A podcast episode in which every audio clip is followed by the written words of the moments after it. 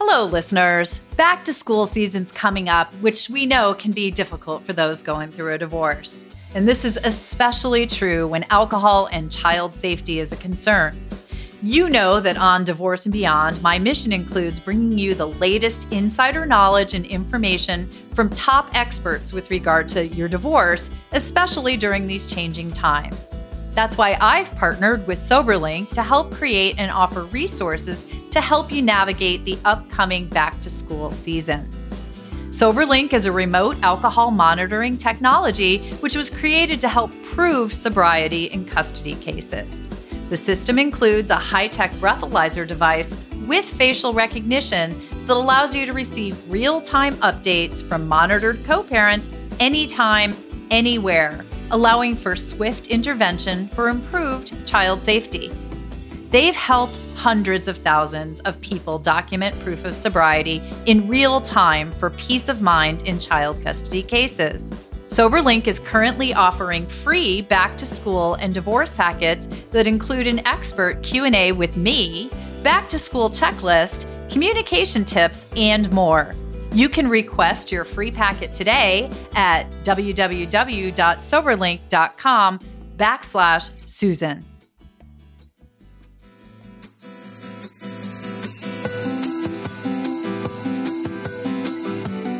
Hello, and welcome to the Divorce and Beyond podcast.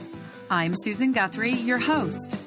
As a top divorce attorney and family law mediator for 30 years, I know what you need to know to get through your divorce, and most importantly, how to move beyond it to thrive and transition to your new future. My experts and I are here to give you the insider view into the process, so listen in for the wisdom and expert information you need on your journey through divorce and beyond. Hello, listeners. We're back with part two of the most memorable cases where our favorite Divorce and Beyond experts and guests share their most memorable cases or clients and some tips and insights they learned from those situations. If you haven't listened to part one, go back to Monday's episode to get caught up and then listen on for some more cases from Tracy Malone, Kate Anthony, Evan Schein, and more of your favorites.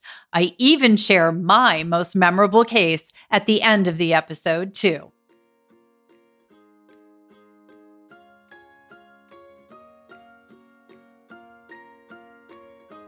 Joined by our guest, Debra Doak. Debra was with me uh, not that long ago, right, Debra, with Tracy Callahan, one of your co founders of the Divorce Coaches Academy. And you guys did that really popular episode on how to find the coach you need to succeed in your divorce. It's been a really, really helpful episode, lots of great feedback um, because as you know, a huge fan of divorce coaches, but people need to know more about what coaches do and how to find a good one. So that was a great episode. Thank you. Awesome. So excited to do that with you. Yeah, well, and I want people to know you you are a certified divorce coach, but you're also a CDFA, you're a mediator yourself. Mm-hmm. You are the author and survivor of a high conflict divorce yourself, but author yeah. of High Conflict Divorce for Women. Yeah. Um, so you work with clients in a variety of different ways. So I yeah. I'm not sure which field your most memorable case comes from, but why don't you share with us your most memorable case? My most memorable case. So I do all those things really all in um, under the umbrella of divorce coaching. That's really where I sit. That's really where I think we can have the most impact is at the individual level, right? Yeah. Um, and so I was working with a client. We were going over financials. We were doing the rest of the settlement. There weren't children involved. We were getting through most of that pretty well. And then we came to a screeching halt when it came to pet custody. Oh, yeah. Pet okay. custody. Pet custody. So, slowly but surely, we got the custody worked out. And then it fell apart because they could not agree on who would take the dog to the groomer. Now, I am not uh, necessarily a dog person, and I certainly don't understand the different ways you can get your dog groomed. But I guess this was a standard poodle. And I think there's a, a floofy way you can get them groomed where their paws have like the big fluffy balls on their near their yeah, and their tail yeah. can be all poofy. And then there's a way you can get them groomed that is more streamlined. Yes. And my uncle had a standard poodle. So I have this very, very vividly in my mind. okay. So one of them was very attached to the floofy form of grooming, and one was more attached to the streamlined, and they were arguing. This was months of mediation, attorneys involved. I'm going to guesstimate they spent $20,000 arguing over floofy versus streamlined grooming of this pet. This was where we got stuck. Now, this was a high net worth case. We had no trouble with the 401k, with spousal support. I'm not saying we had no trouble, right? Right, but you got them done. we got got her done. Um, yeah. But when it came to how to groom the poodle, we got stuck. And it was just, it was one of those cases where you just shook your head. And what was the final outcome and agreement? Same thing we always get. You're going to alternate. The poodle needed to get groomed every six weeks. And so what happened? One time when it was grooming, the poodle got floofy. And the next time the poodle went to the groomer, it got streamlined and they took turns. Wow, what a concept. A compromise. A $20,000 compromise. A $20,000 compromise because sometimes you get what you want in divorce and sometimes you don't. And the real lesson I think here is often one party comes in thinking they know what's best. And that just isn't the case. That's your opinion. And right. the other party is allowed to have an opinion. And that's true whether we're talking about human children or fur babies. Yeah, I've had cases with the fur babies, and as a dog yeah. person myself, I get it. But in the end, let's just think for a minute. Do you think the dog cared whether he had floof or streamlined? right? It becomes, right. I always say to people, the most expensive words in divorce are it's the principle. It's yeah. the principle of the thing. I think, you know, it's a standard poodle and therefore it should have a standard poodle cut. Right. Um, you know, and, and yeah. it doesn't matter if you're a high net worth case or mm-hmm. a more average financial case or right. you know, right. people who are having a hard time making ends meet. That's yeah. wasted money, wasted effort. Wasted days of your life you won't get yes. back wasted emotional turmoil right? How many extra bottles of wine did you have to buy or go out with your girlfriends, right? To bitch about this. It's just, it co- the cost is so high to do that. You know, the other option is get your own poodle. Yeah.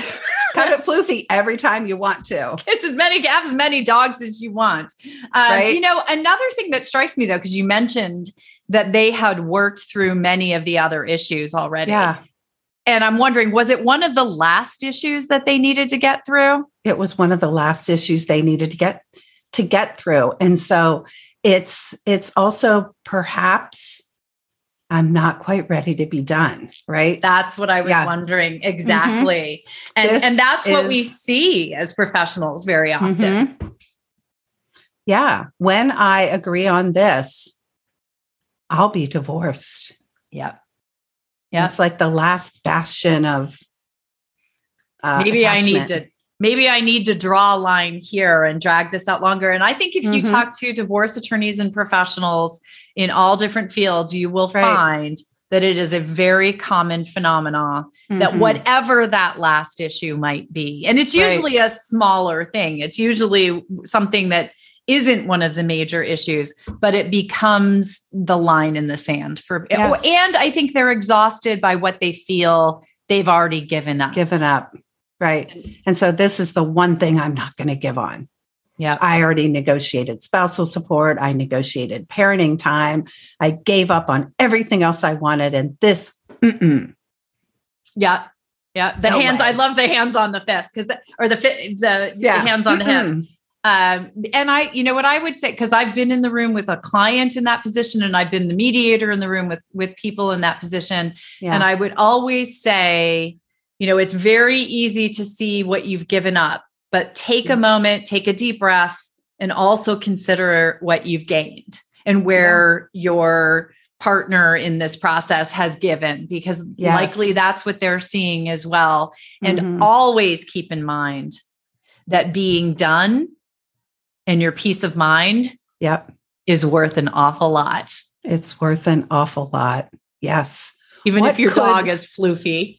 Even if your dog is floofy, right? But what could next Wednesday look like for you if this were done? Yeah. If this were finished? What could next Saturday be like if you weren't, if you didn't have another mediation session, if you didn't have another attorney bill? What could that feeling be like for you? Yeah. If this were but done. As as you know, I'm obsessed with the beyond. That's yes. it. Like what if your beyond could start next Correct. week? Right. This could be done. Mm-hmm.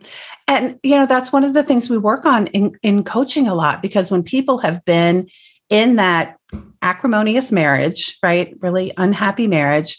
And then they're in the conflict of negotiating a divorce. I say you're wearing gray glasses. And it's really hard for you to envision what that life could be like. And so I spend time with clients dreaming about as part of like when we're working on their budget and the priorities of what they want in their settlement. It's also like, well, what do you want your day to look like? Yeah. Where are you going to wake up? What are you going to do in the morning? What kind of coffee mug are you going to drink out of? Like, how can we start to dream about the beyond? There you go. Mine right? says positively, positivity, please, my coffee positivity, mug. please. Yes. Yeah. But you know, start to think about your life is not always going to be this. You're going through the the temporary hard. Right. So that you can get to peace and your own choices. You can have uh, you know, pink giraffe bed sheets if you want. You can have, right? You don't have to have sports posters in your den. You could have flowers like you have right. on your wall. What what's this going to look like for you? And try to get them to make that pivot.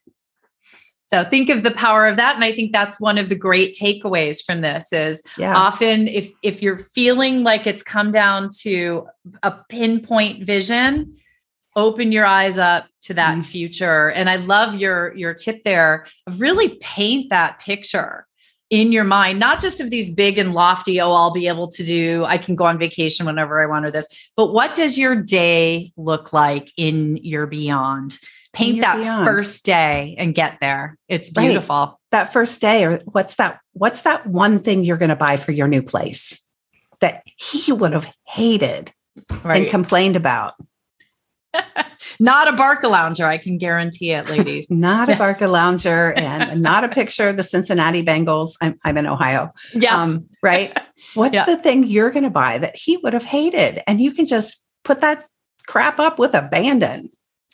I love it. Well, perfect takeaway. And I can Good. see why it's a memorable case for you, Debra.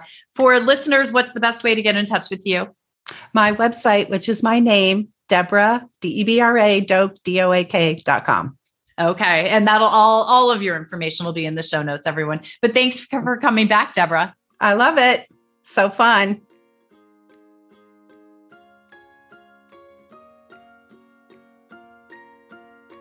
Well, now I'm joined by former guest, a rock star family law attorney in New York, Evan Schein, also the host of the Shine On podcast. Evan, it's so nice to see you. Thank you. Susan, it's great to be with you.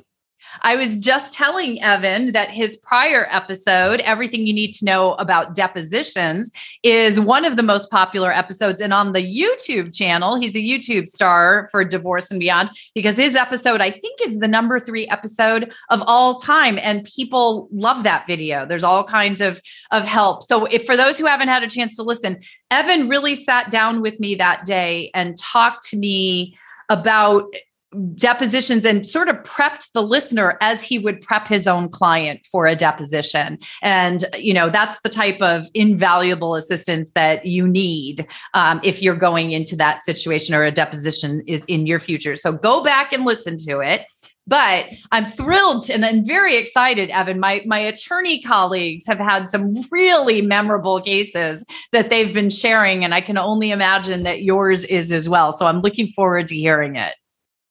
And Susan, even thinking about this, this was it was fun for me to sort of take a trip down, you know, memory lane. And obviously, I've had you know thousands of you know divorce cases over the years. But One of the cases that stands out to me, probably I just started practicing. I was six months into the practice and I found myself practicing family law, practicing divorce law. And I'm trying to figure out what that really meant. I'm trying to figure out, you know, what it looks like. I'm trying to figure out, you know, what this is all about. And I'll never forget one of the cases I had um, that always sticks with me. It, it, it taught me so many things. And, and when I go back in time and think about it, I represented a woman and she, there were no kids and she was in her early 50s and 27, 28 year marriage, oh. and her husband came home and she thought she had the perfect marriage. She thought everything was fantastic the trips, the vacation. She thought that everything was as picture perfect as you could imagine. And her husband came home one day and broke her heart, told her, blindsided her that she, that he wanted to separate, that he wanted to get divorced. He was having an affair, uh, someone 20 years younger, somebody he worked with and she was crushed and she was devastated. She gave up her career. She wanted to have kids. Her husband did not. And she sacrificed so much for him, so much for the relationship, so much for the marriage. And one of the reasons the case sticks with me, even to this day, is because for me, it wasn't the financial piece of the case. It wasn't the business. It wasn't the complex valuations it was really about what it taught me as a practitioner the emotional side of divorce. This was someone who was absolutely devastated, absolutely crushed by learning that her husband for 27, 28 years wanted to separate at this point in life. And so, as an attorney, I realized very soon into practicing that there's a whole nother layer to this. And in fact, what we do as divorce attorneys is probably much more of that, understanding the psychology, understanding the emotional impact. And one of the lessons I learned from this was, you know, treat your clients the way if you had a family member, a brother, a sister, a parent, if your family member was going through divorce, how would you want them to be represented? And so one of the things that I've I've always prided myself in is, is communication, getting in touch with your clients, communicating, responding. You know, we have a firm philosophy, which is there's no phone call, no email that goes unresponded to or a phone call that doesn't get returned because you're dealing with people and their lives and this is it's it's an incredibly important work and people's lives are turned upside down. And that's something that from six months you know out from you know starting to practice up until this day you know it's something that never you know never leaves my mind. Wow. You know it says a lot about you as a practitioner that that is the case that sticks out for you. And you know, for listeners, I think it's such a valuable point because when you hear marriage, no children, many lawyers' minds will just go to, oh, well, then it's a simple financial unraveling, right? All we need to do is figure out the money and these two people can go on with their lives. And you very uh, aptly described what can, I, I mean, I imagine was grief and and you know utter devastation for your client from an emotional aspect. Think of all the things that you mentioned right? You know she had given up her career. She had wanted to have children but did not. I mean those are those are things that are somewhat unalterable um, and cannot be compensated financially in a divorce, right? They're, they're just not things that you make up for, but they're things that your clients have to deal with. So I love your firm policy. I wish every firm out there had a policy like that. It's, I think, the number one complaint about attorneys is that they don't get back to their clients. So your clients clearly don't have that problem. but you're right. It was grief. It was traumatic. It was just such an emotional experience. And I really learned that you know, you have obviously you're dividing assets, right? You're dealing with alimony, you're dealing with property, but you're really dealing with the emotional and psychological part of this, which is so much of what someone's going through. And, and your clients, you know, put so much trust in you as an attorney to help guide them through probably the most challenging time in their life. And there's so much trust that a client gives you. And that's something that I think, you know, for all attorneys, it's something that people should be aware of and take extremely seriously when deciding, you know, the type of practice that you want to have and, you know, how you practice on a daily basis. But, you know, I firmly believe that phone calls, emails uh, should be responded to, whether it's days, nights, weekends. I think you're dealing with people in their lives. And if I had a family member going through a divorce, I would want them to be treated the exact same way. Right. Well, and I just, I, I love, again, I think it says quite a bit about you and who you are as a practitioner, but also as a person. Um, and that's what, you know, somebody said to me a while ago, but I still remember it was that family law lawyers, it's kind of law light, like we're lawyers kinda you know we're more like therapists we're handholders and i think you just beautifully described the weight of what is on a family law attorney's shoulders when they are trying to help a client go through and navigate the divorce process. Yes, we have to be capable and skilled um, in helping them untangle their finances, but we also have to remember what they are going through and the drama for them or the trauma really for them. Um, there's nothing light about it folks. It's a it's i've always said it's a tough way to make a living um, but you can honestly feel like you're helping people and i know that you do every day. Yeah no i appreciate it and, and, and there's things you know whether it's empathy whether it's you know realizing that you know people's worlds and people's lives are, are, are just changed forever and a lot of times it is for the better. But in that moment, trying to talk to a client and you know help someone understand that you know what? Things will be okay. It's just going to take a little bit of time. It is a very hard thing. And i think over the years you know obviously this is all i do and and, and you know my area of focus. You learn you grow you adapt and you really appreciate what people are going through because people really are going from a devastating time to hopefully a better place. And you're part of your job, you know, you know, my thought is to help people get there, to help people get to a place that is better, that, you know, get people to a place where, you know, the past is obviously behind them in many respects and that they're moving on to, you know, better things. And sure, things are going to be different. The family structure is going to be, you know, different, but it's it's really getting people from where they are now, which is at a very, very sad, very uh, you know, low point, given everything that's happening, to a much better place. Yeah. Well, whole point that the the podcast is divorce and beyond, right? We're we're there to get them to their beyond. Most of the time we're lucky enough to hear back from clients um, that their beyond is better. Um, but when we're dealing with them, they're in the divorce. They're in the moment. They're in that time. So, Evan, for people who'd like to reach out to you, what's the best way to do that? Susan, I appreciate it. This was a lot of fun and people can get in touch. Our website is Burkbot, Berkbot, B-E-R-K-B-O-T.com. My email is E Schein, my last name, E-S-C-H-E-I-N at Berkbot.com. Again, this was fantastic. So thank you.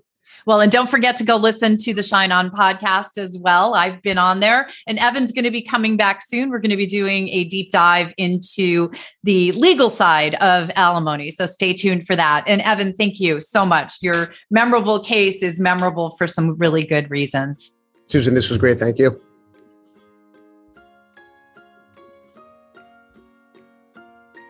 So now we're we are joined by Karen Millon. You guys remember Karen? She was the wonderful podcast episode on "It's Never Too Early to Start Healing." Her podcast is the Healing. Wait, Healing with Karen, Healing, Healing, Healing podcast. podcast. but it's no G on Healing people.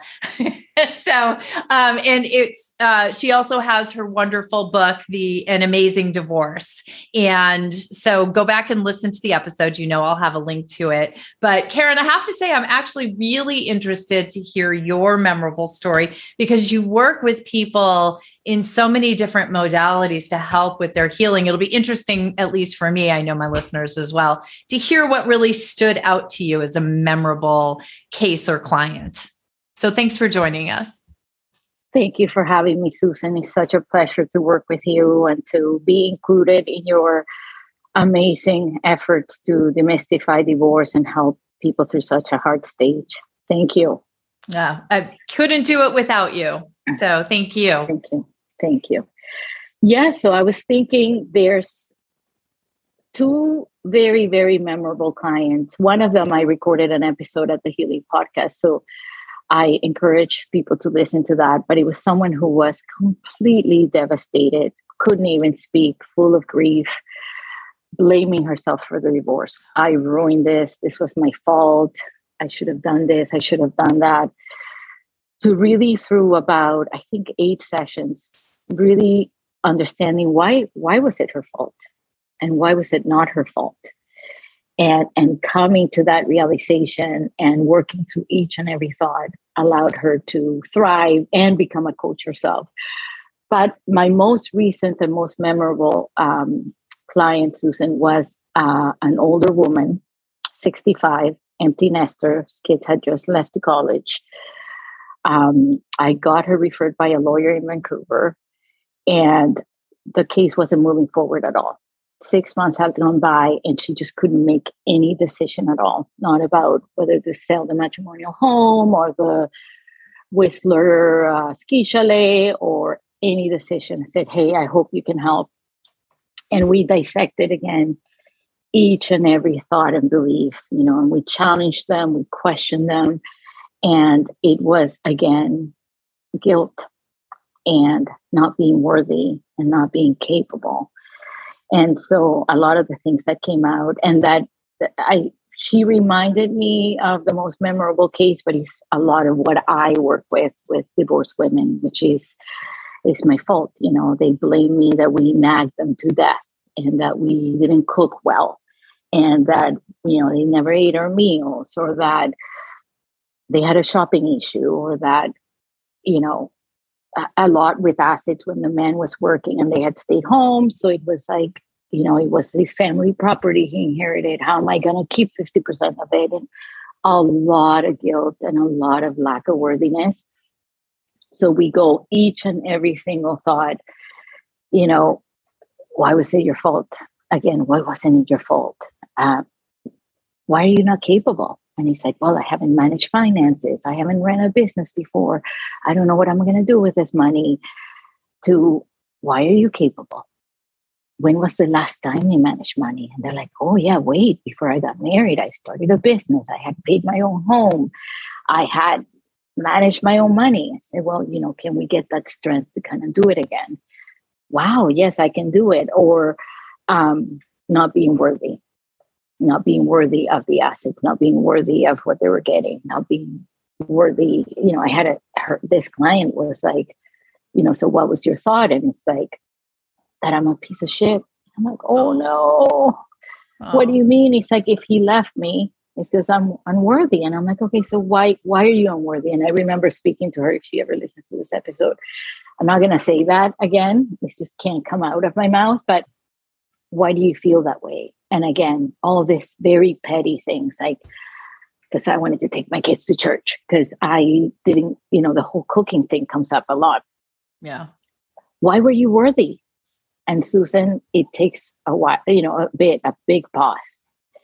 So, I mean, it breaks my heart, sort of the self esteem and the worthiness that after being married in an abusive marriage or an unloving marriage can do to us. And so, why are you worthy?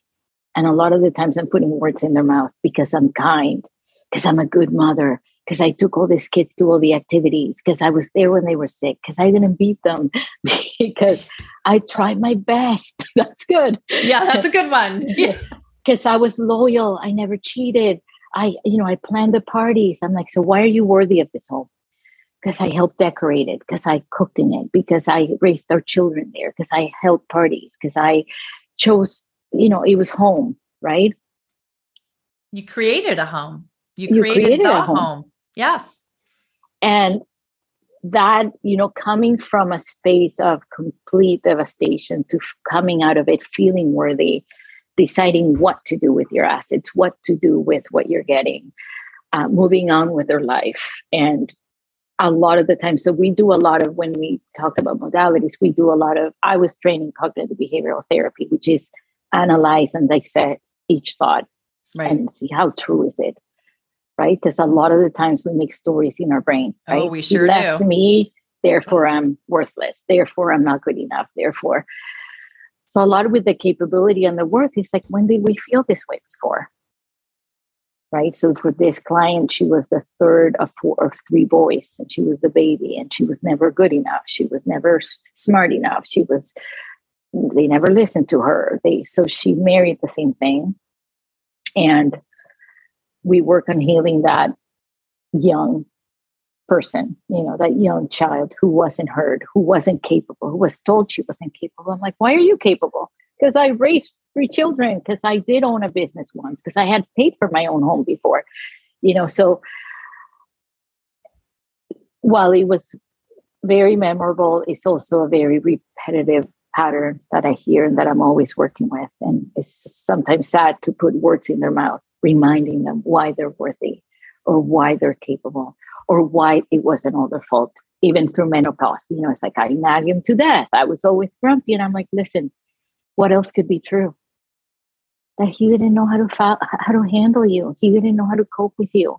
Because girl, we all go through menopause. Yeah. Right? My husband gives me a hug when I'm bitchy you know, he sees me yeah. nagging. He's like, "Come here," and I'm like, or he gets me a beer, right? Like, it's not all your fault. And the relief and the excitement, and I, this was another case. He's like, "Oh my god, I've been blaming myself for four years." It was so good to hear from a stranger, an objective professional person. He couldn't handle my mood swings sorry, I'm going through massive hormonal changes. I think this is so interesting because um, just before you and I taped this, I was talking to our friend, Dr. Elizabeth Cohen, and she was sort of on the other side of the spectrum with her most memorable case, talking about someone who was so, a, a, a client who was so focused on their ex, on everything, about, and it was all about their ex, and the ex had all the power. And this is kind of a shift. In that case, her client was kind of stuck in the victim mode. Here, it's almost as if people are turning themselves into they're victimizing themselves i guess yes. is what i'm thinking right it's their internal dialogue that is making them less than or not worthy and that's not the reality right but that's that's what they are in some way doing to themselves, which makes it even sadder. It is. And what is sad is, is when we really analyze and challenge each thought, it's like, that's not true. Oh my God, I can't believe I did all this. Yeah. I can't believe I achieved all that. I can't believe my kids are healthy and contributing members of society that I raised, right? Right. That look like him and have their last name, but they came from me. So it's like, yeah. um, it's giving yes it, that is the saddest thing is, is the amount of you know so many of us that are hurting and hurting very deeply to create stories to continue that victimization and that you know we're not worthy. And and then it's and then the work is really exciting because when they feel worthy and it's coming out of their mind and it's coming out of their mouth and their thought and their gut like i deserve this home. I deserve this he wasn't I, for me. It I wasn't my this. fault. Then yeah. it's like, what do you want to project? Who do you want to be with? Tell me about him. What time is he waking up on Saturdays? What What are you guys doing with your extra five hundred dollars a week? Like, and it's just really exciting to see that that empowerment. And but yeah, that was oh, I can see why the, memorable cases. I can see why it would stick out. And it actually really goes back to the podcast episode you did on divorce and beyond it's never too early to start healing because think about if you're in that place of I, am not worthy, I don't deserve this, and you are negotiating your divorce.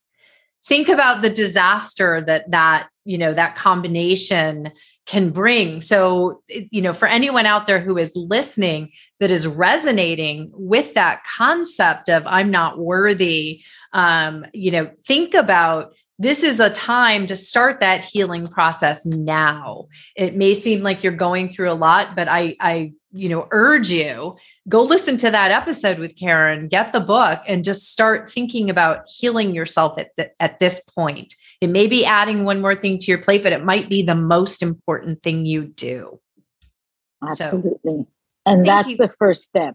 Oh, always identifying the worthy, and then we do deeper healing modalities where I refer a lot of therapists to go heal that unworthy child because they're not eight anymore. They're 65.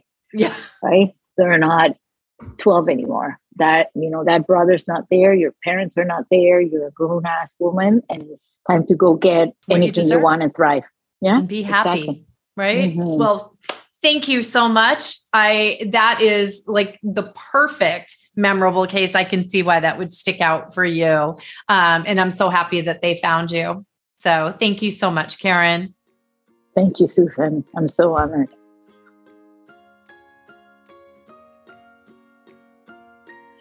Well, now, everybody, I am joined by my friend. You remember her, attorney Uswah Khan. Uswah is in Connecticut, where I practiced for so long. We actually shared office space for a while. We have been friends for years. She is a longtime family law attorney and a really good one. She also uh, did an episode with, um, uh, with for Divorce and Beyond on how to get a restraining order. It was was, was last um, position. She was working in a domestic violence shelter in Connecticut that does amazing good work for people. But unfortunately, she had a lot of it has a lot of experience in how to help people get restraining orders. So that episode, uh, very necessary episode, very popular episode. Uh, but she's agreed to come back, and thank you so much for coming back as well. Because I can't wait to hear, especially since we basically came up in the same courtrooms, um, what your most memorable case was. I wonder if it's one of the ones we had together.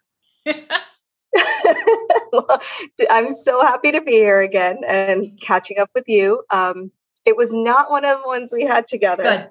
Good, good, it actually. Was, it was. who was it? It was Judge Novak, if I'm allowed Okay. to say that, yeah.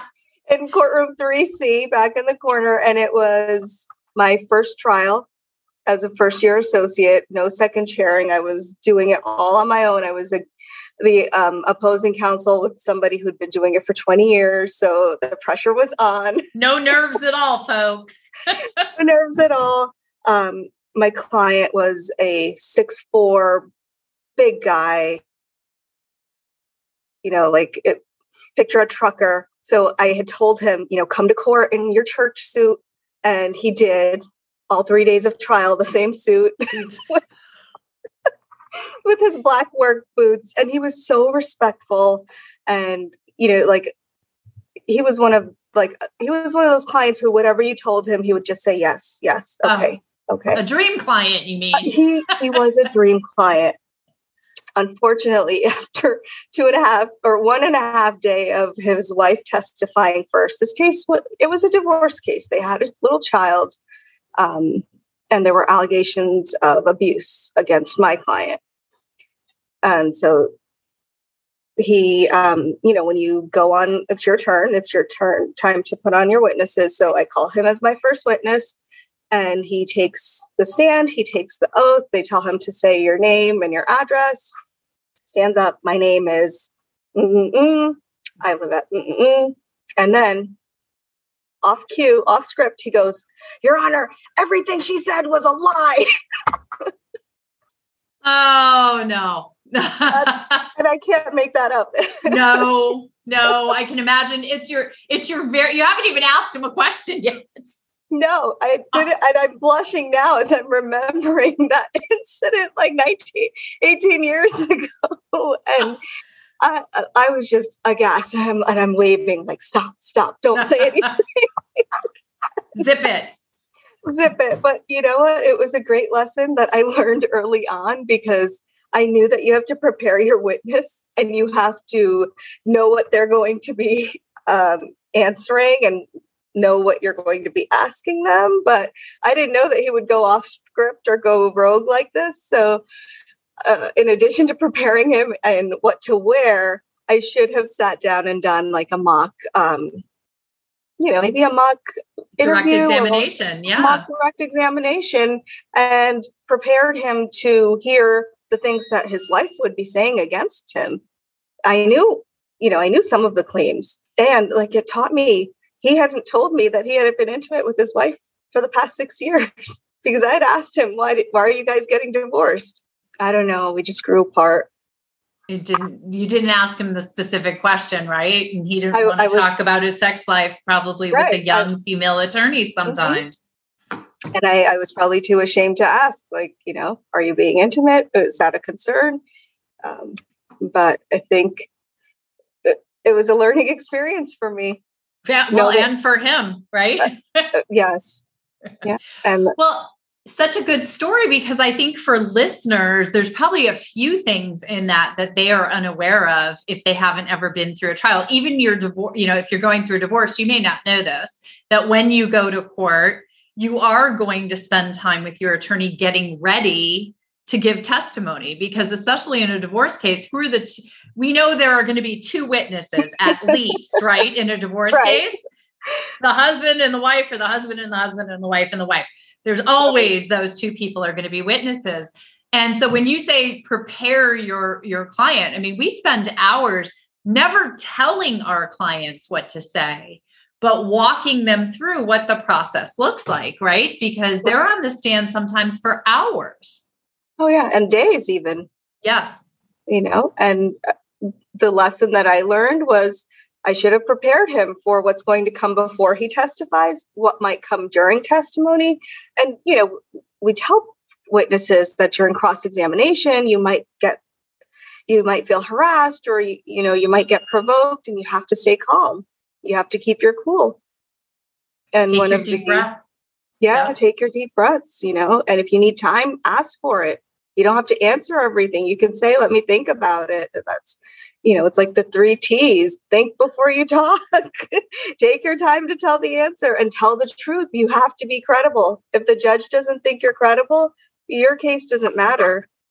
Oh, it does. I mean, you get caught. I've told this to every client. You get caught mm-hmm. telling one lie to a judge, and that judge is never going to believe another thing you say to them and it doesn't matter what you lied about. People lie on the stand. You and I both have seen it about the stupidest things sometimes.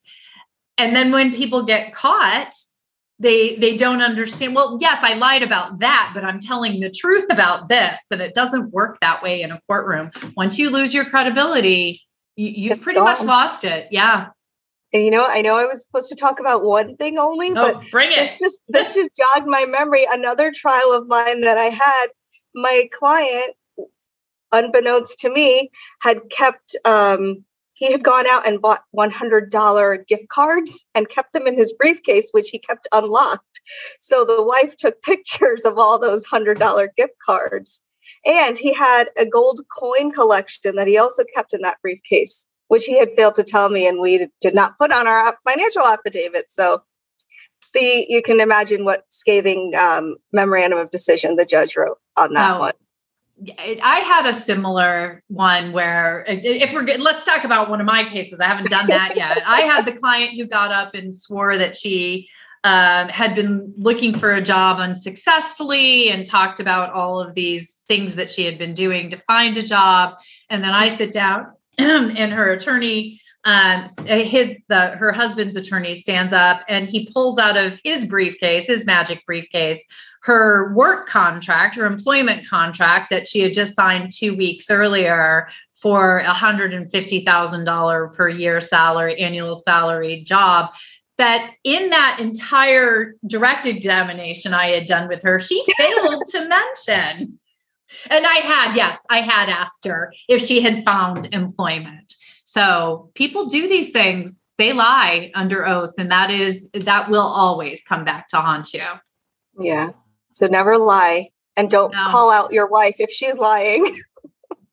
yeah, not the first thing that you'd actually the the main just there, right? Is your attorney knows what they're doing only answer questions that they ask. We say this to people, right? Like you don't just start volunteering information. If your wife was lying, trust me, your attorney, attorney Khan, would have asked you, sir. did you did you hear your wife say anything that you disagree with? She yes. might have, you know, helped you with that.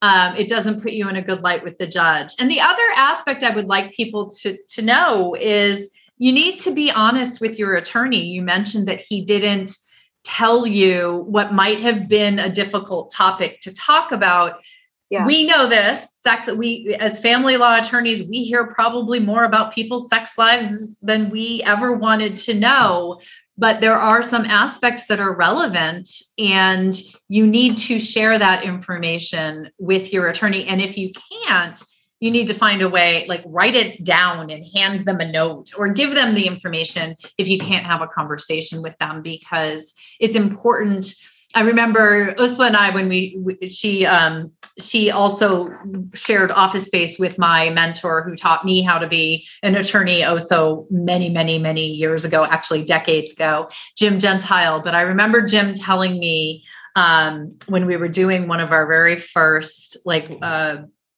consultations with a client for the very first time and he always asked people to say what is the worst thing that your spouse would be able to say about you? And that is actually one of the most important questions, exactly because of what you just said as well, right? You know, that's what's going to come out if right. people ever get on the stand. And your attorney needs to know how to prep you for that and how to work with it or deal with it when it comes out as evidence, right? Right. You don't want a PR nightmare, right? You get ahead of you get ahead of it before having to take the store. Yeah, it's very true. I mean, you're so you have to give your attorney the information and the tools to work with and to help you. You're never going to have a perfect case. Have you ever had a perfect case walk through the door where just 100% of the facts were on your client side? Maybe on a default case. And even then you have to make sure that the person is really defaulted. Like are they? yeah exactly. a default case is where one side doesn't show up everybody. So yeah it's easy to be 100% right in those. But when you have both sides i mean there's always something that can be you know spun to look uh, you know the way that each side wants it. In fact in law school i don't know if if in school but you did this but i remember in trial advocacy class they'd have you get up and argue one side of a case and then you literally walk over to the other side of the room and argue as if you were representing the other side of the case right. to let and it may nothing brings home more how easy it is to spin things different ways as an attorney um, than just arguing uh, uh, something from two different points of view absolutely yeah it looks great when it's your case but then you flip it and you can find the holes which is nice that we're able to do that. But we need to know all the facts in order we, to do that. We sure do. Well, a lot of good lessons, see, in your story. Um, and this has just been such a wonderful uh, opportunity to hear from all of our friends and former guests on the podcast. So, Uswah, thank you so much again for joining us and for sharing your most memorable case. You're welcome. Take care, Susan. You too, Uswah. Bye bye.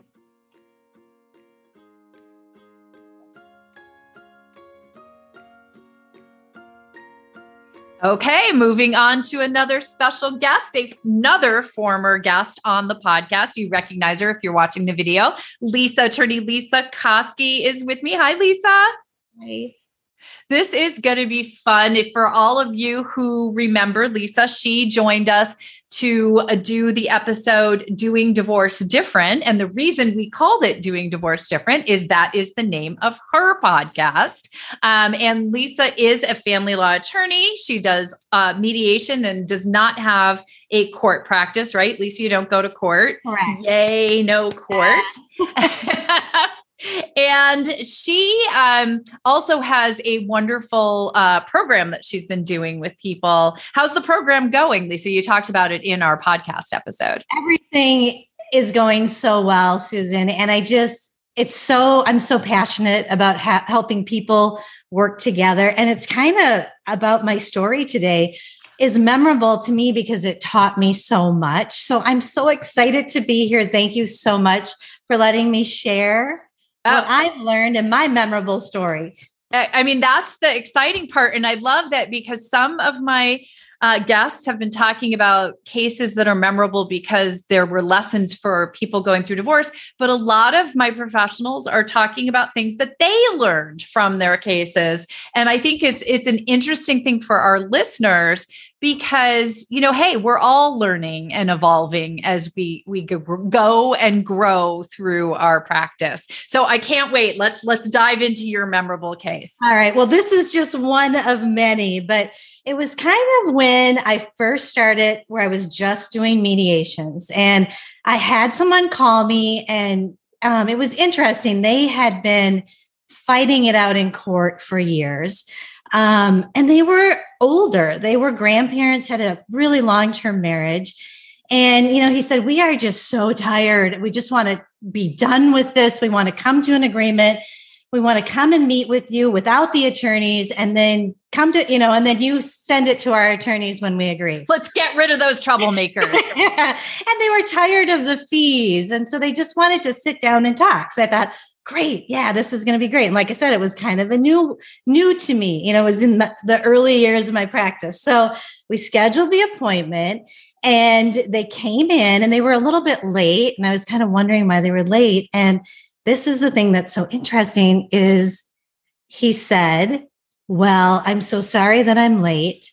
I had to pick her up from jail for punching me in the face yesterday. Oh, and I was like, oh no. and Susan, I almost didn't take the case, which would have been, it would have been so, such a sad thing for me because I ended up learning so much if I would have said no. But I was so green and I sat him down and I said, um, I mean, are you, can you communicate? Are you sure this is going to work? And the thing was, was they were both so dedicated to wanting to get it done that it, it worked for them. We did two two hour sessions. And it was interesting because another thing that I learned was that when I started out, I felt like I had to kind of be the teacher or the parent and tell everyone how to act and right. how to talk nice. You know, I would have a little spiel. Well, what I learned was they didn't communicate like I did. And what seemed inappropriate to me actually wasn't to them. So it was a learning experience to let them communicate how they had been communicating, not to be verbally abusive or actually fighting it out. Yeah, no punching in the face. yeah, I didn't need that in my office. But so I learned that that was how they communicated and that I could let that happen sometimes for people to get it off their chest and to communicate how they needed to. Maybe it wasn't the quiet way that I did, but that was just the most memorable case to me. I couldn't believe it. We came to an agreement in two two hour sessions and they moved along and we're happy and we're actually kind and you could see there was a love between them. So great learning curve for me. Oh my God. Well, think about that. Gosh, this is so um, you know, so opposite, I think, of what people would think. First of all, I love that he goes and picks her up from jail to take her to the mediation session. Um, but think about so many things in there because so many things jump out at me. One, they had spent years, you said, in court and litigating it. And then in four hours, mm-hmm. they brought it to a conclusion. You said two two hour sessions. Yeah. So that just tells you sometimes everything that's going on in the litigation process or the negotiation process or having other people doing your talking for you, which is what negotiation through counsel really is.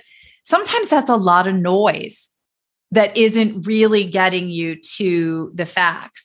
And then I think it's so brilliant that you realized so early on that everybody communicates in a different way. And we are not there to change that for them unless it's something like no punching in the face probably a good right that's right yes or or any punching right. no matter where um, but that sometimes we have to let people be the people that they are in the mediation room we're not there to change them we're there to help them have that conversation in a safe place um, and in a in a way that's productive and clearly it was because two two hour sessions is amazing. That's wonderful. Yeah. yeah, it was a great, great learning curve for me.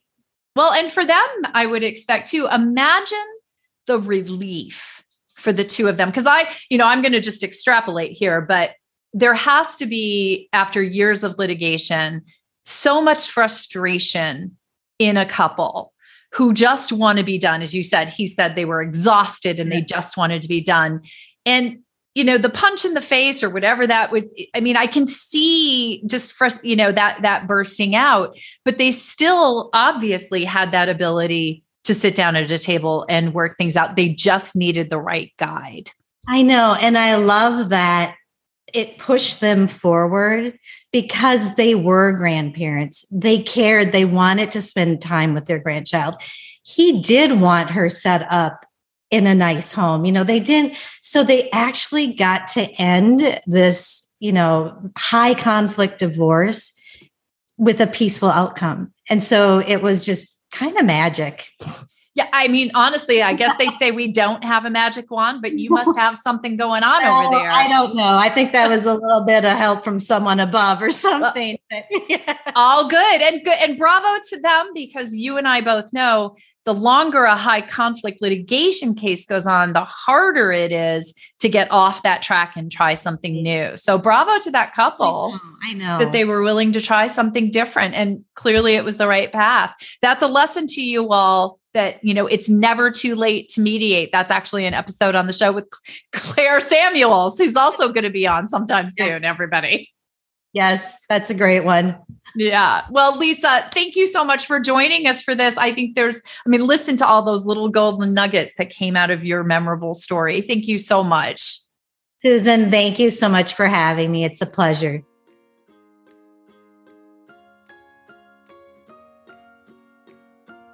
So now I am joined by our friend Michelle Dempsey Multack. Hi, Michelle. How are you? Hi, I'm good. I love that you're doing this. I'm so happy to be here. Well, I'm excited. And just for listeners who have not met Michelle, I can't imagine you haven't. Michelle is a divorce coach extraordinaire. She is the creator of the Moms Moving On podcast. And importantly, hello, she is the author of Moms Moving On. She's been on the podcast twice before, once to launch the book and once also just to help you move on beyond your divorce. But Michelle's joining us today because we're going to talk about Michelle, what's the one case or client that stands out for you and why does that why do they stand out for you? So I have a client that I worked with very early on when I first started divorce coaching. And I remember not being able to shut off my fear for her. She um, was not married to her children's father. Um, they split up and he moved out of state.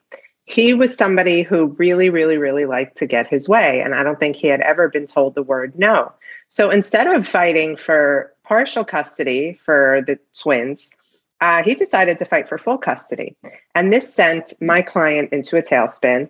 And because I was so new at this, I was just constantly worried for her. And it was, you know, months and months of back and forth. And um, I was working with her to try and figure out a potential, you know, shared custody schedule that would work with somebody out of state.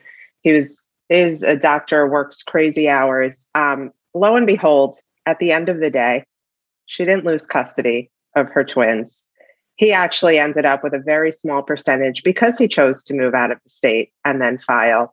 Um, and I, you know, I learned very early on in doing this, and even through my own divorce, that just because somebody asks for something, demands something, or says something does not make it true, does not mean it's going to come to fruition.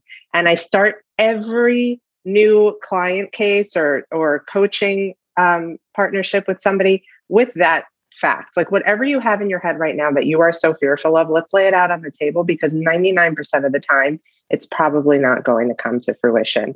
Uh, the two things I think that, in particular, men will scare their soon to be ex wives with the most are if you leave me, you'll never see your children again, and I won't give you a dime. Well, it doesn't work like that. And time after time now, three years later, this has been proven to me that just because someone says something doesn't make it true. Ah, this is i'm so happy that you know you told the story and i've been there as a divorce attorney i remember when i was a baby attorney you know clients come through the door with all that fear whether it's for coaching whether it's to be the attorney mm-hmm. whatever it is because the other party knows exactly how to push their buttons right yes. and what are the two things that scare us the most not having our children and not having enough money to, to get by. And they'll go for that because they want to they want to get to you. So that is an amazing tip. I'm sorry that you went through that as a professional because i know how hard it is yeah. but look at the amazing lesson that it taught you and that you now pass on to your clients. And it's and it's almost true in every situation of our lives right? Just because our fear tells us something could happen doesn't mean it's going to happen. And that's something, you know, I've learned in therapy. Like the worst case scenario is probably the least case scenario. So, yeah, that's it's I always tell clients if it if it is something that you're really actually worried about, it's almost sure not to happen. Right, because, exactly. Because we our imaginations are way more wild than what really goes on in real life. So yeah. this has been fantastic. I love this tip for everyone and your most memorable case. So thank you, Michelle, for joining us today. Thank you for having me.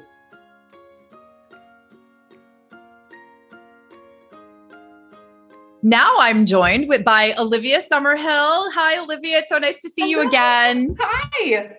You all listeners remember Olivia. Recently, she joined me for a fantastic episode on what impact does your standard of living really have on your divorce. And she really dropped some truth bombs in that one. I think it was, it, I, I, you know, a lot of feedback from listeners about, you know, that whole concept of standard of living and maintaining lifestyle after divorce. But now you're joining us. I'm super excited because uh, for everyone who is listening, if you remember, Olivia works mainly with ultra high net worth clients.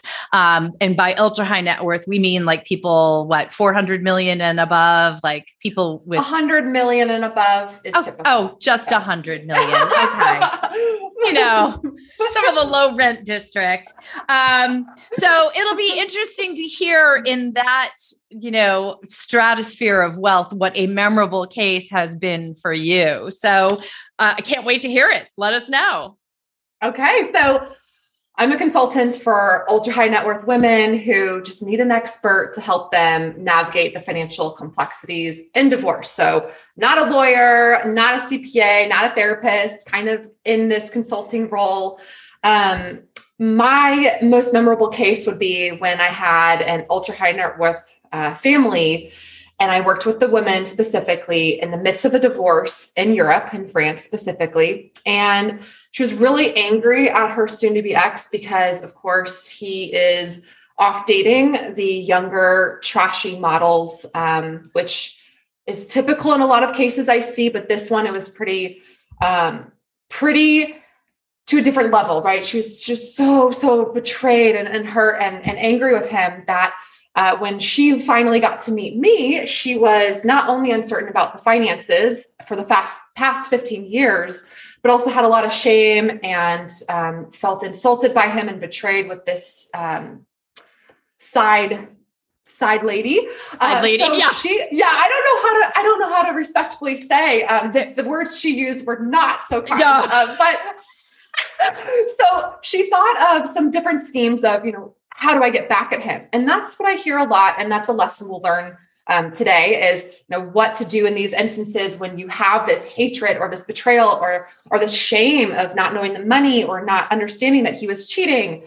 Um, so she thought of some ways to to humiliate him during the divorce process because he's this very controlling, very powerful man in real estate internationally and she wanted to to show him something right she wanted to, to get back and so, one of the things she came up with is being a barista in one of his real estate empires where everyone that she's known for years and years and years and you know is employed by him could see her working as a barista and it would humiliate him um, because he's not treating her well during the divorce and you know they would see that you know how she's living versus him coming with his really fancy cars still coming to work in a different way that she is. So that was one. And then another. Did she actually is, wait? Did she actually do that?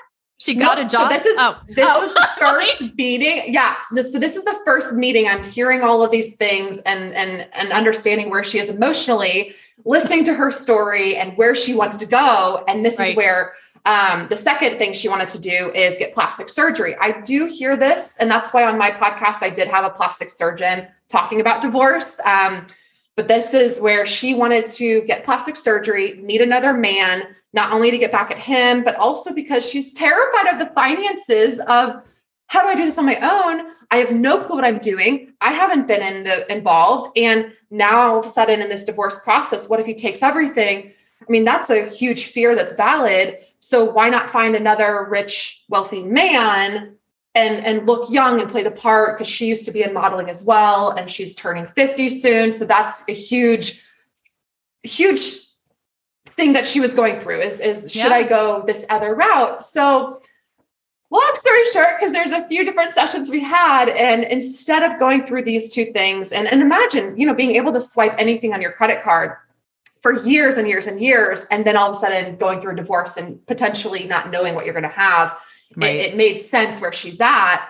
And, and that's why I want to tell the stories because a lot of women is, are feeling this way. But um, when you can work together, and this is what we did, we worked on money coaching and got to the root causes of her fear and insecurities with money and realized that, you know what? Before she actually even got married, she had a really good path going.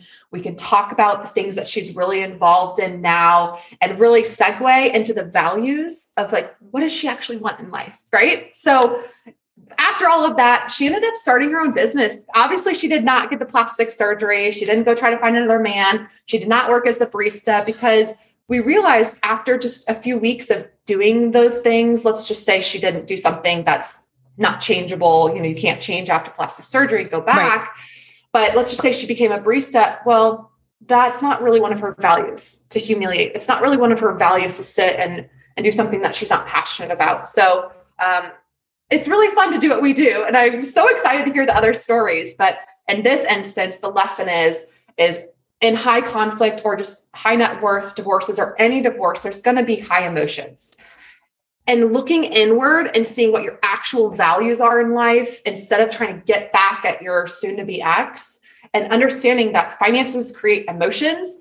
It doesn't matter what range you're at. You can be a billionaire, you can be a multimillionaire, you can have almost nothing. Um, that's just really what you can take is either get the right team in place or work on yourself and your your values. So that's what i would like to share today. Such a good point. And i was really like i was thinking man she's creative. Like that is someone who sat she down was. she was.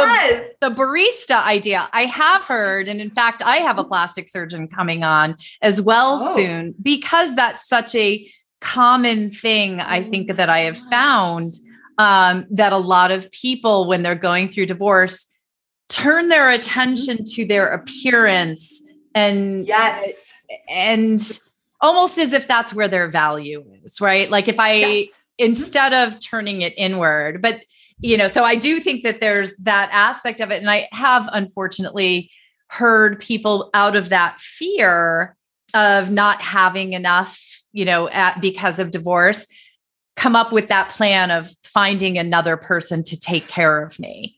And um, sometimes it's not even conscious thinking.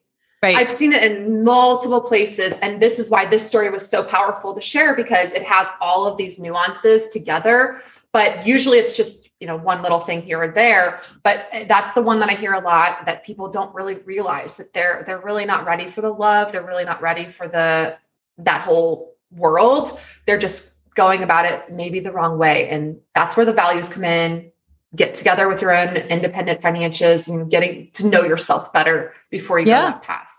Well, I, what what I think you did, you know, from my outsider perspective into your case, I think you helped her take and harness the power and energy she was putting into ways to get back at him and turned it into putting it into herself, mm-hmm. exploring those mm-hmm. values. And we talked a lot mm-hmm. about values um, in in your podcast episode. Um, but you know, really helping her take that energy and instead of wasting it on revenge or eh, you know embarrassing him, putting it into herself. And I bet she's. I mean, if you know, it, I bet she's I really happier, happy yes. now and and fulfilled and has her own business and yes. probably feels great.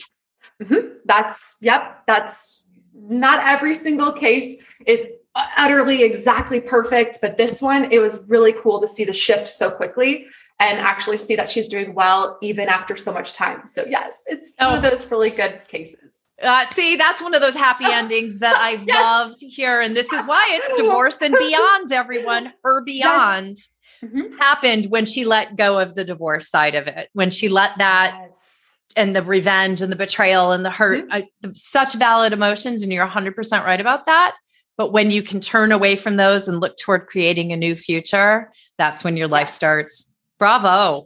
Good for you. Mm-hmm. I love the work that you do. You know, this is this is really important. I don't think people completely understand the intersection. Of, as you said, I'm not a therapist, I'm not um, an accountant, mm-hmm. but you're like filling this space mm-hmm. sort of in between the two with the psychology of money or finance. And there's yes. Such a such a need for that, whether you are uber wealthy or really are just working to make ends meet. There's still so much motion around that. So I love it, Olivia. Thank you so much for joining us. You're so welcome. Thanks so much for having me. Always.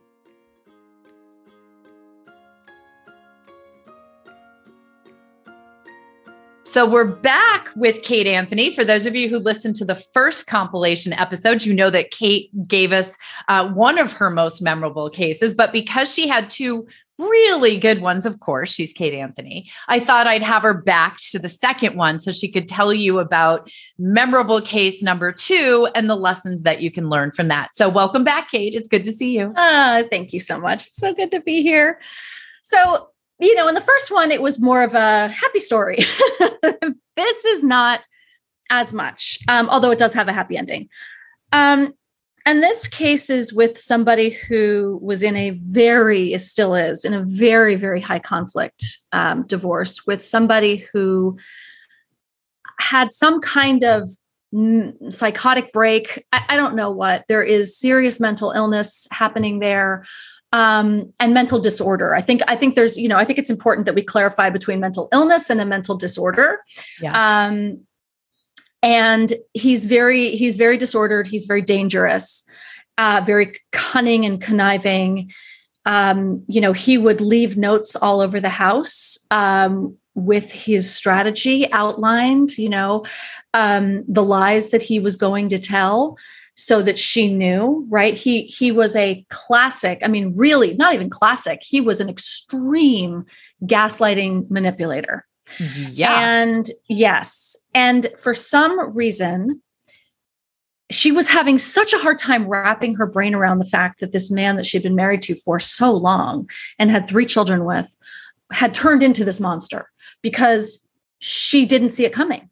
Right. And she is that one of those very, she's very naive. And so it was very hard for her, very hard for her to wrap her brain around what was happening, uh, despite all of the evidence. And she ended up staying in the house with him because she was so scared to leave her children.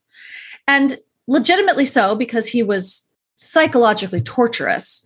Um, he would scream and scream and scream, and she was recording everything he did. And he would, she had recordings of him, you know, abusing the children, verbally abusing the children, saying horrible things about her to the kids. I mean, it was a really scary situation, very scary.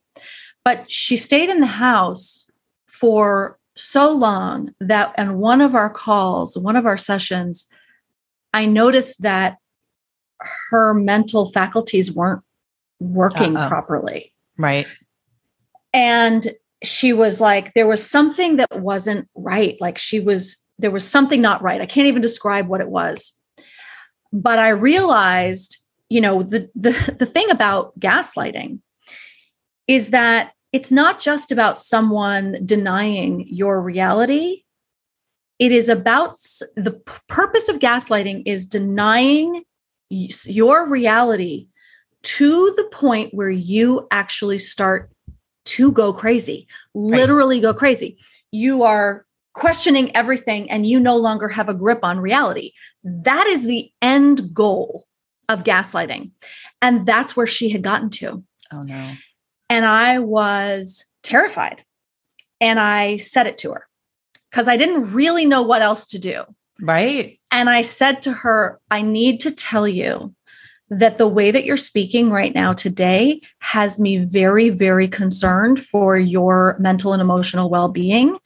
Um, because I believe that his gaslighting tactics have are starting to work on you, and that you're starting to lose your grip on reality.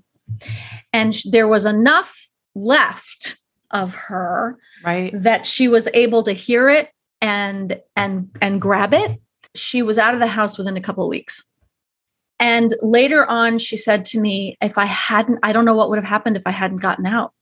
And she said i, I don't know what took me so long because once she got out the fog was clearing and clearing and clearing and clearing. And she was really seeing all of the reality. And she was like oh my god i can't believe i was there for so long. And i'm so terrified about what would have happened to me had i stayed a minute longer um, you know and the and the sad reality and truth is that you know the kids are still have to she, you know that she still has to share custody with this man right. um, because he's a master and she will be in a high conflict i mean he's so litigious uh-huh. um, that she will be in a high she'll be in court with him for uh, you know who knows how many years in perpetuity it doesn't in end. perpetuity exactly and so and so the most important thing that i sort of saw and learned and really sort of got from this was how real the gaslighting is and how how real the outcome can be and really to help clients who are in these situations get out far sooner than they may feel ready to because the danger is real. I mean, it's real. Yeah. Well, that, that sounds terrifying. Having that lens put up. Um, and I think this is a great story for listeners um, because I think people think, well, gaslighting, of course, you're going to see it. Of course, you know, because it's, I know my truth, you can't change my truth. So for you to actually see the effects of it and see it in someone, um, because I've heard that before as well and experienced it myself to a certain degree with that. While you are in it, while you are in these situations, and it's not just gaslighting, it's it's all different kinds of of abuse, but you don't realize how bad things are Right. Um, and and so for your client, thank goodness she had you to be able to bring that that reality. And thank God she had, as you said, enough left in there where she was able to hear what you were saying. Yeah. And the resources to get out. I mean, that yeah. was, you know, the other thing is that she had family who was willing to support her no matter what and to, you know, lend her money and and get her out. Yeah. Um, thank God. Yep. Well, know? we know that's one of the most dangerous times, right? When someone tries to leave an abuser. Um, that is actually, I have an episode with um, Victoria McCooey about how to set your plan out to leave um, in that dangerous time because it's not something that that is successful usually for most people the first time, the second time, the third right. time, and it's definitely not successful when it's not planned. That's right. And you know the reason that it takes an average of seven times for someone to leave an abusive relationship is that you know it's easy to go but it's not easy to stay gone yeah right we pack our bags a million times but it's it's the manipulation that happens after the fact that can be oh you yeah. know draw us right back in and because as they say we don't want the marriage to end we just want the abuse to stop right. so of course we're susceptible you know to being dragged back in yeah now, I had a friend who did it for years. Um, her husband just had an alcohol problem he could not get over. And she just wanted him to stop drinking. She didn't want the marriage to end. Right. It's the same, you know, it was so sad because she yeah. loved him. She loved sober him. She was right. not in love with not sober him, but you know, eventually she had to to get there. But it was the right. same situation. And you know so this is a this is i think an important lesson in a lot of ways for for people one of the takeaways for anyone who thinks they are in a situation with a an abusive spouse a narcissistic spouse or eh, you know gaslighting situation i think is you know starting to make that plan to leave and getting help whether it be you know i know you have special training in abuse um, and helping people with um, domestic abuse situations, getting to someone who can help you because it's a time when your defenses and your ability to think rationally and clearly and to know what to do are challenged and They're, and right. you need help you need help. By design right? They're yes. challenged by design. That's yes. part of the power and control. This is coercive control.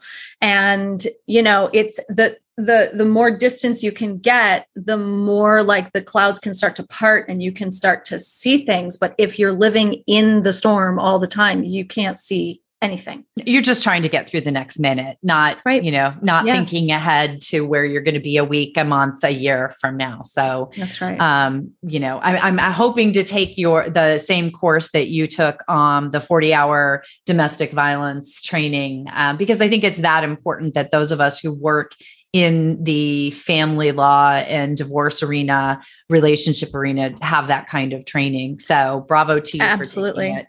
Oh, yeah. thank you. And and yeah, I I, I it's a great i think it's a great program so i'm glad that you're going to do it too it's yeah, you know the more absolutely. of us that are trained in it the better you know yep actually i'll get the information from you and we'll put it in the show notes in case anyone listening wants to look into the training i think it's a great idea yeah. Oh, yeah, for sure. Yeah. I think, yeah, like I said, the more people who have it, the better. I agree. So, yeah. th- Kate, as always, it's my listeners. We love you. I love you. They love you. Thank you so much for joining us for both of our special compilation, most memorable cases uh, episodes. Anytime and always.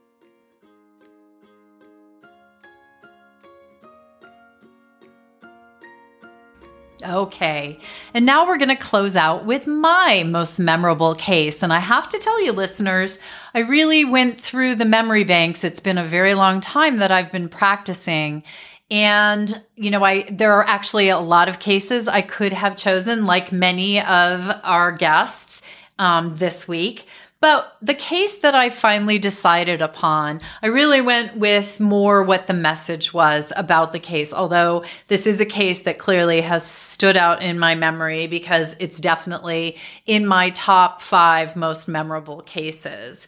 Um, and it's a case where I represented the wife. They had four young children. Um, and it was a case that was really difficult because there was a really intractable problem in that the marital home um, was in a wonderful town. It was across the street, literally from the children's elementary school. They could walk across the street to get to school. It was the only home that the children had ever known. And so it was extremely emotional and important for my client to stay in that home.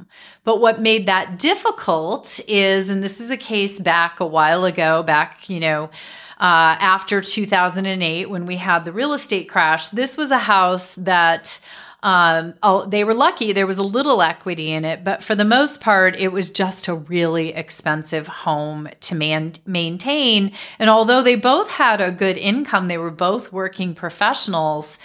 We could not come up with a way to make it work financially. And we brought in financial professionals, we brought in CDFAs, we were mediating. Uh, we went to a retired judge in our area, and she mediated the case.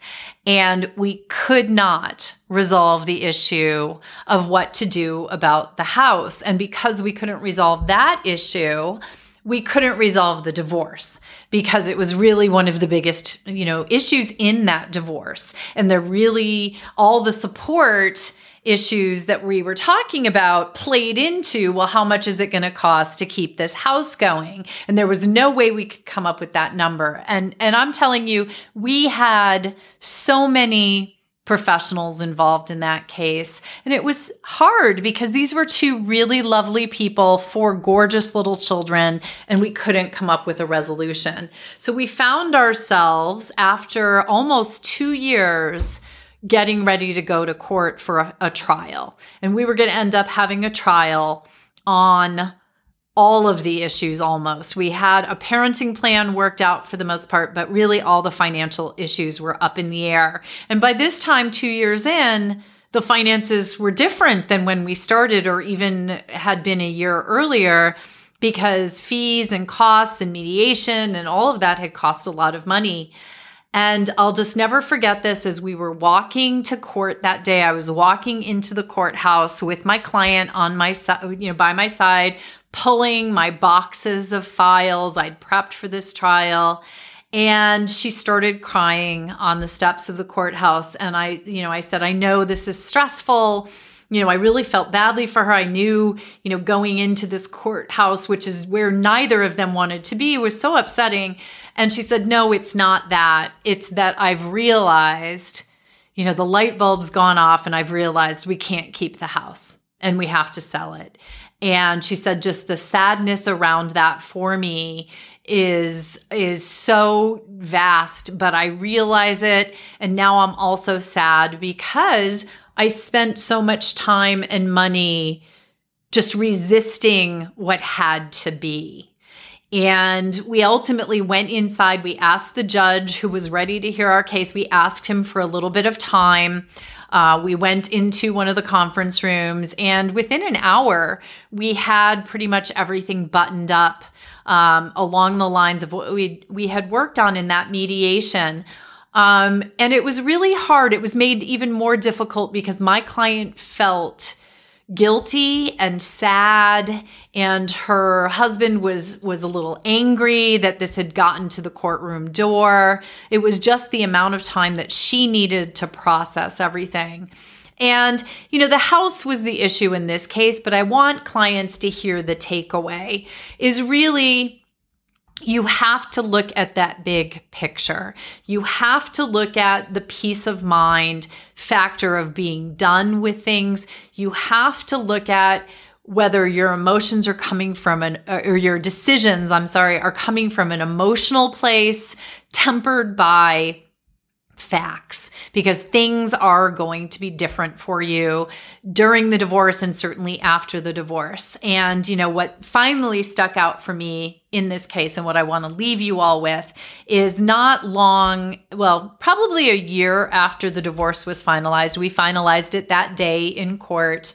Um, not long after that, within a year, I met with that client again. They had sold the house. She had moved into a new home with the kids. Dad had a new home um, that the kids, so everybody was in their new home. The kids um, were doing so well. They were doing beautifully. They loved their new houses and things had really calmed down and the emotional content for these two parents had finally it had gotten worse for a little while post divorce because of all the negative feelings that came about. Even though it settled on the courtroom steps it settled after everyone felt like you know it had taken too long and cost too much money. But in the end this family survived and the children thrived. Um, so again i want you all to just sort of catch from this that you need to think longer and harder about what has been and what can be. Because just because something has been the norm up to now doesn't mean that it can or should continue.